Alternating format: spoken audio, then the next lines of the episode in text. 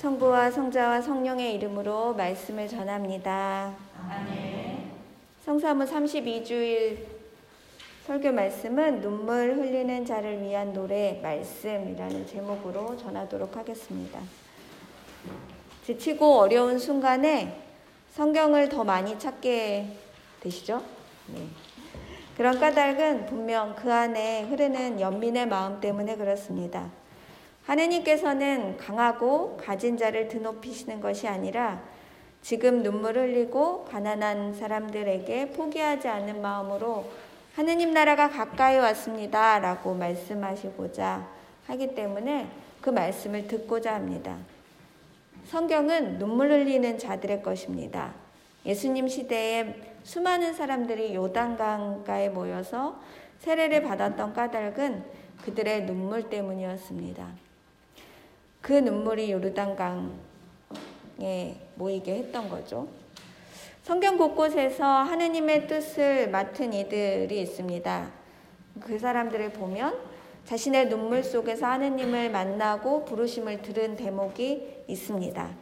뭐 누구도 예외가 없습니다. 예언자들, 판관기, 어, 판관들 그리고 이스라엘의 역사 속에 어, 하느님의 뜻을 이룬 많은 사람들은 모두 눈물 속에 자기 시련 속에서 예수님을 만나고 하느님을 만났습니다. 그런 관점 속에서 이어온 이야기가 성경 이야기입니다. 그래서 우리도 어렵고 힘들 때 성경을 펴게 되는 거죠. 언제든지 그럴 때 그 이야기는 나의 이야기가 되어서 복음으로 위로를 받고 용기를 얻게 됩니다. 예수님의 이런 시선은 가난한 이들, 아픈 이들, 또 높은 자리에 앉지 않은 많은 사람들에게 놀라운 용기를 주고 아래로 아래로 흘러가며 우리를 생명력 있는 삶으로 이끌어 줍니다. 높은 빌딩을 세우고 놀랄 만한 실적을 올리고 많은 부귀를 얻을 때의 기쁨이 아니라 내가 어려울 때 더 성경이 절절하게 다가오는 것은 이러한 관점 때문입니다. 예수님은 정말로 사람을 편견 없이 바라보셨습니다. 겉의 외모나 이런 걸로 보지 않으셨어요.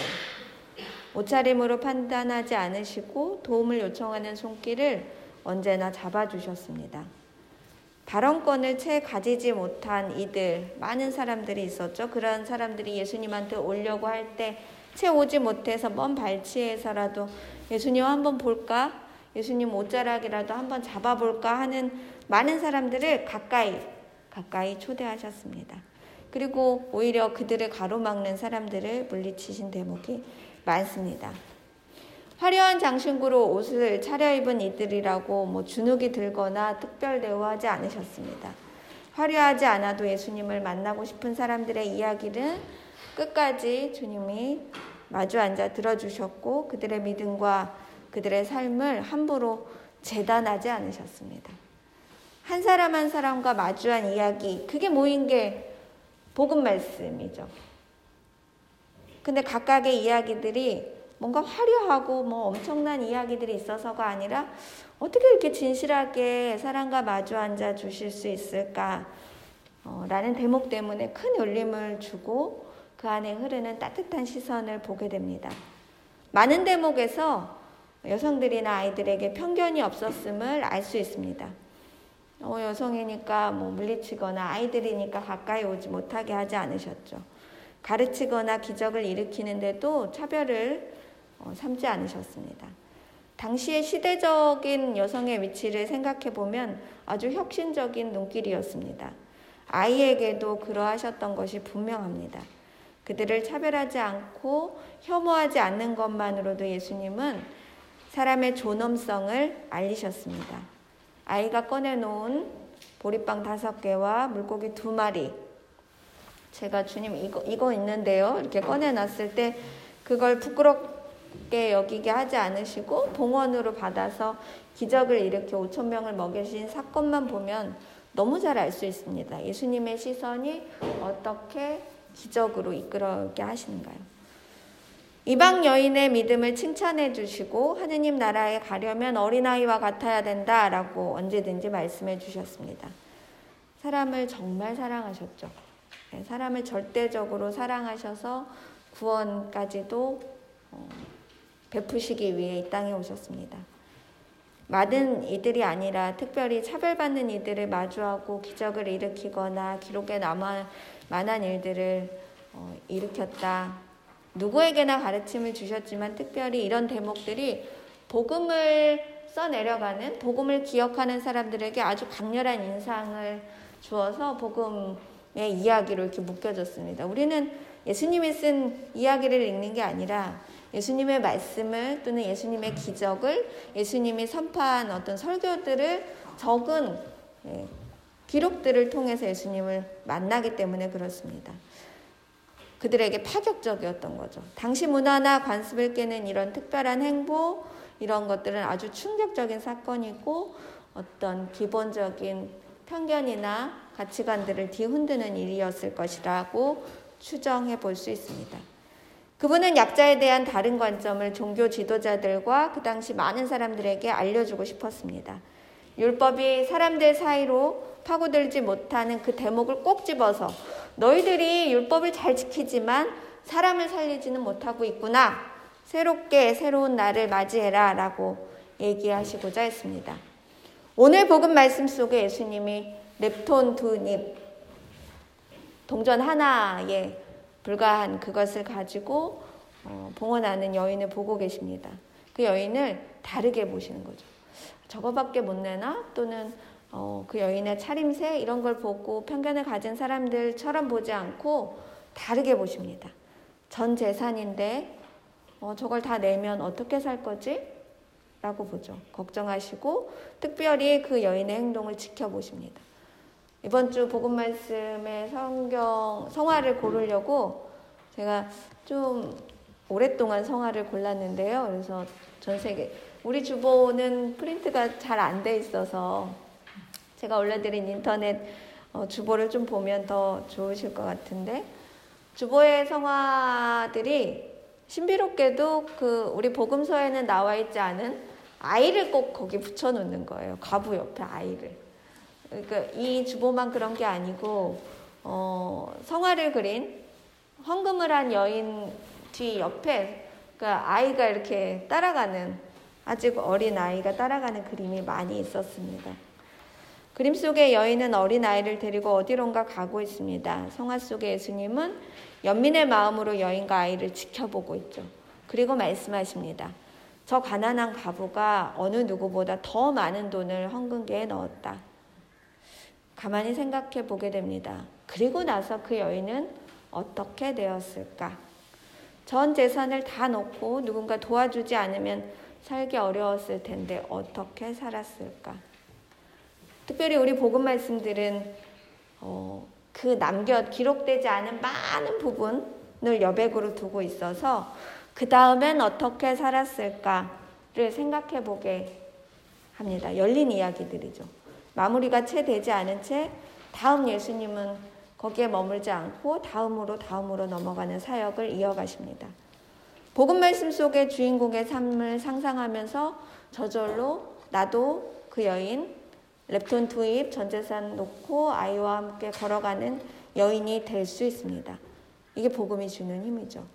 복음의 길을 걸어간다는 건 기록되지 않은 그 여인의 삶이 앞으로 어떻게 펼쳐졌을까 상상해 보는 것입니다. 여러분들은 복음 말씀 속에 여인이 어떻게 살았을 것 같으세요? 네. 여인에게 누군가 옷과 먹을 것을 나누어 주었을까요? 부끄러움을 느낀 종교 지도자들이 교회에서 그 여인과 아이를 살 수 있도록 또는 길러 주었을까 생각해 보게 됩니다. 무엇보다 중요한 것은 주님께서 여인의 행동을 부끄럽게 여기지 않도록 배려하셨다는 것입니다. 수치심을 느끼지 않도록 했고 양적인 의미의 봉헌을 중시하지 않고 아, 귀하다. 저 행위 자체가 굉장히 귀하다라고 말씀하십니다. 여인이 내놓은 랩톤 투닙이 그 누구보다 많은 돈이다 라고 칭찬해 주십니다. 일독서는 음, 열왕기 상에 나와 있는 말씀은 앞날에 대해서 조금 더 상상하기 좋게 나와 있습니다. 사렙다 여인에게 이렇게 말하죠. 엘리야가 너의 뒤주에는 단지 주방에는 밀가루가 떨어지지 않고 병의 기름도 동인하지 않는다. 음, 축복을 받은 거죠. 앞으로 너는 먹을 거는 내가 거기 하느님께서 어, 있을 거다라고 얘기해 주는 거죠. 먹을 것이 없는 과부 아들에게서 먹을 것을 얻어먹은 엘리야 예언자가 그들을 축복해 주시는 대목. 그 뒤로 지치지 않고 계속 어, 하느님의 사역을 이어간 엘리야가 어, 전환점에 이 사렙다 여인과 그의 아들을 축복해 주시는 대목입니다. 배고프지 않을 거야. 이제 너는 배고프지 않을 것이다. 당신을 보고 당신에게 내가 축복의 기적의 능력을 베풀었으니 나도 나 또한 내 길을 가겠다라고 엘리야는 다짐했습니다. 살았을 것입니다. 그들이 눈물을 흘리며 고통 가운데 있을 때 하느님이 결코 모른 척하지 않으셨다는 것을 우리는 듣게 됩니다. 예수님의 복음을 더 가까이 듣기 위해 실천하기 위해 우리에게는 십계명도 율법도 어, 생겨났다. 그저 그것이 누구 사람들을 감시하기 위함이 아니라 고통 가운데 있는 사람들에게 더 나은 삶을 주기 위해서 만들어졌다라고 말씀해 주시는 것입니다. 딱딱하게 굳어 있는 규제들이 얼마나 많은 생명들을 위험하게 했는지, 생명들을 잃어버리게 했는지 우리는 세월호 사건과 여러 가지 안전사고에 대한 젊은이들이 죽어가는 사건들을 보면서 지켜보고 있습니다. 사회 안전망이 제대로 작동하지 않았다면, 어, 제대로 작동했다면 그 사람들은 아마 살아갔을 것입니다. 우리가 감사 성찬예를 위해 드리는 시작하는 기원송과 끼리에는 주여 우리를 불쌍히 여기소서 이 말씀은 마을 그대로 우리 마음을 예수님께 더 가까이 가기 위해 우리 안에 굳어진 마음을 평평하게 펴서 연약한 이들에게 눈을 돌려라 그들을 도와라 라고 말씀해 주신 대목입니다. 돕기 위한 마음을 회복시키시고 주님께서 돕는 자로 오셨다는 사실을 기억하기 위해서 우리는 예배를 드리고 주의를 지킵니다. 사람들을 회복시키시고 원래대로 되돌려 놓는 일 속에서 연약한 이들의 눈물을 모른 척하지 않으셨다는 사실을 기억해야 합니다. 지난 수요일에 대한성공회가 안전한 교회 가이드라인 축복식을 하면서 주교원 성명서를 발표했습니다. 이경호 광부장께서는 어, 이렇게 말씀하셨습니다. 과거 공동체 내에 폭력과 차별의 문제를 적극적으로 돌보지 못한 것에 대해 무거운 책임을 느끼며 교단의 모든 지역교회와 기관들이 안전한 교회로 거듭나기를 어, 거듭나도록 노력한다로 이 성명서는 시작합니다.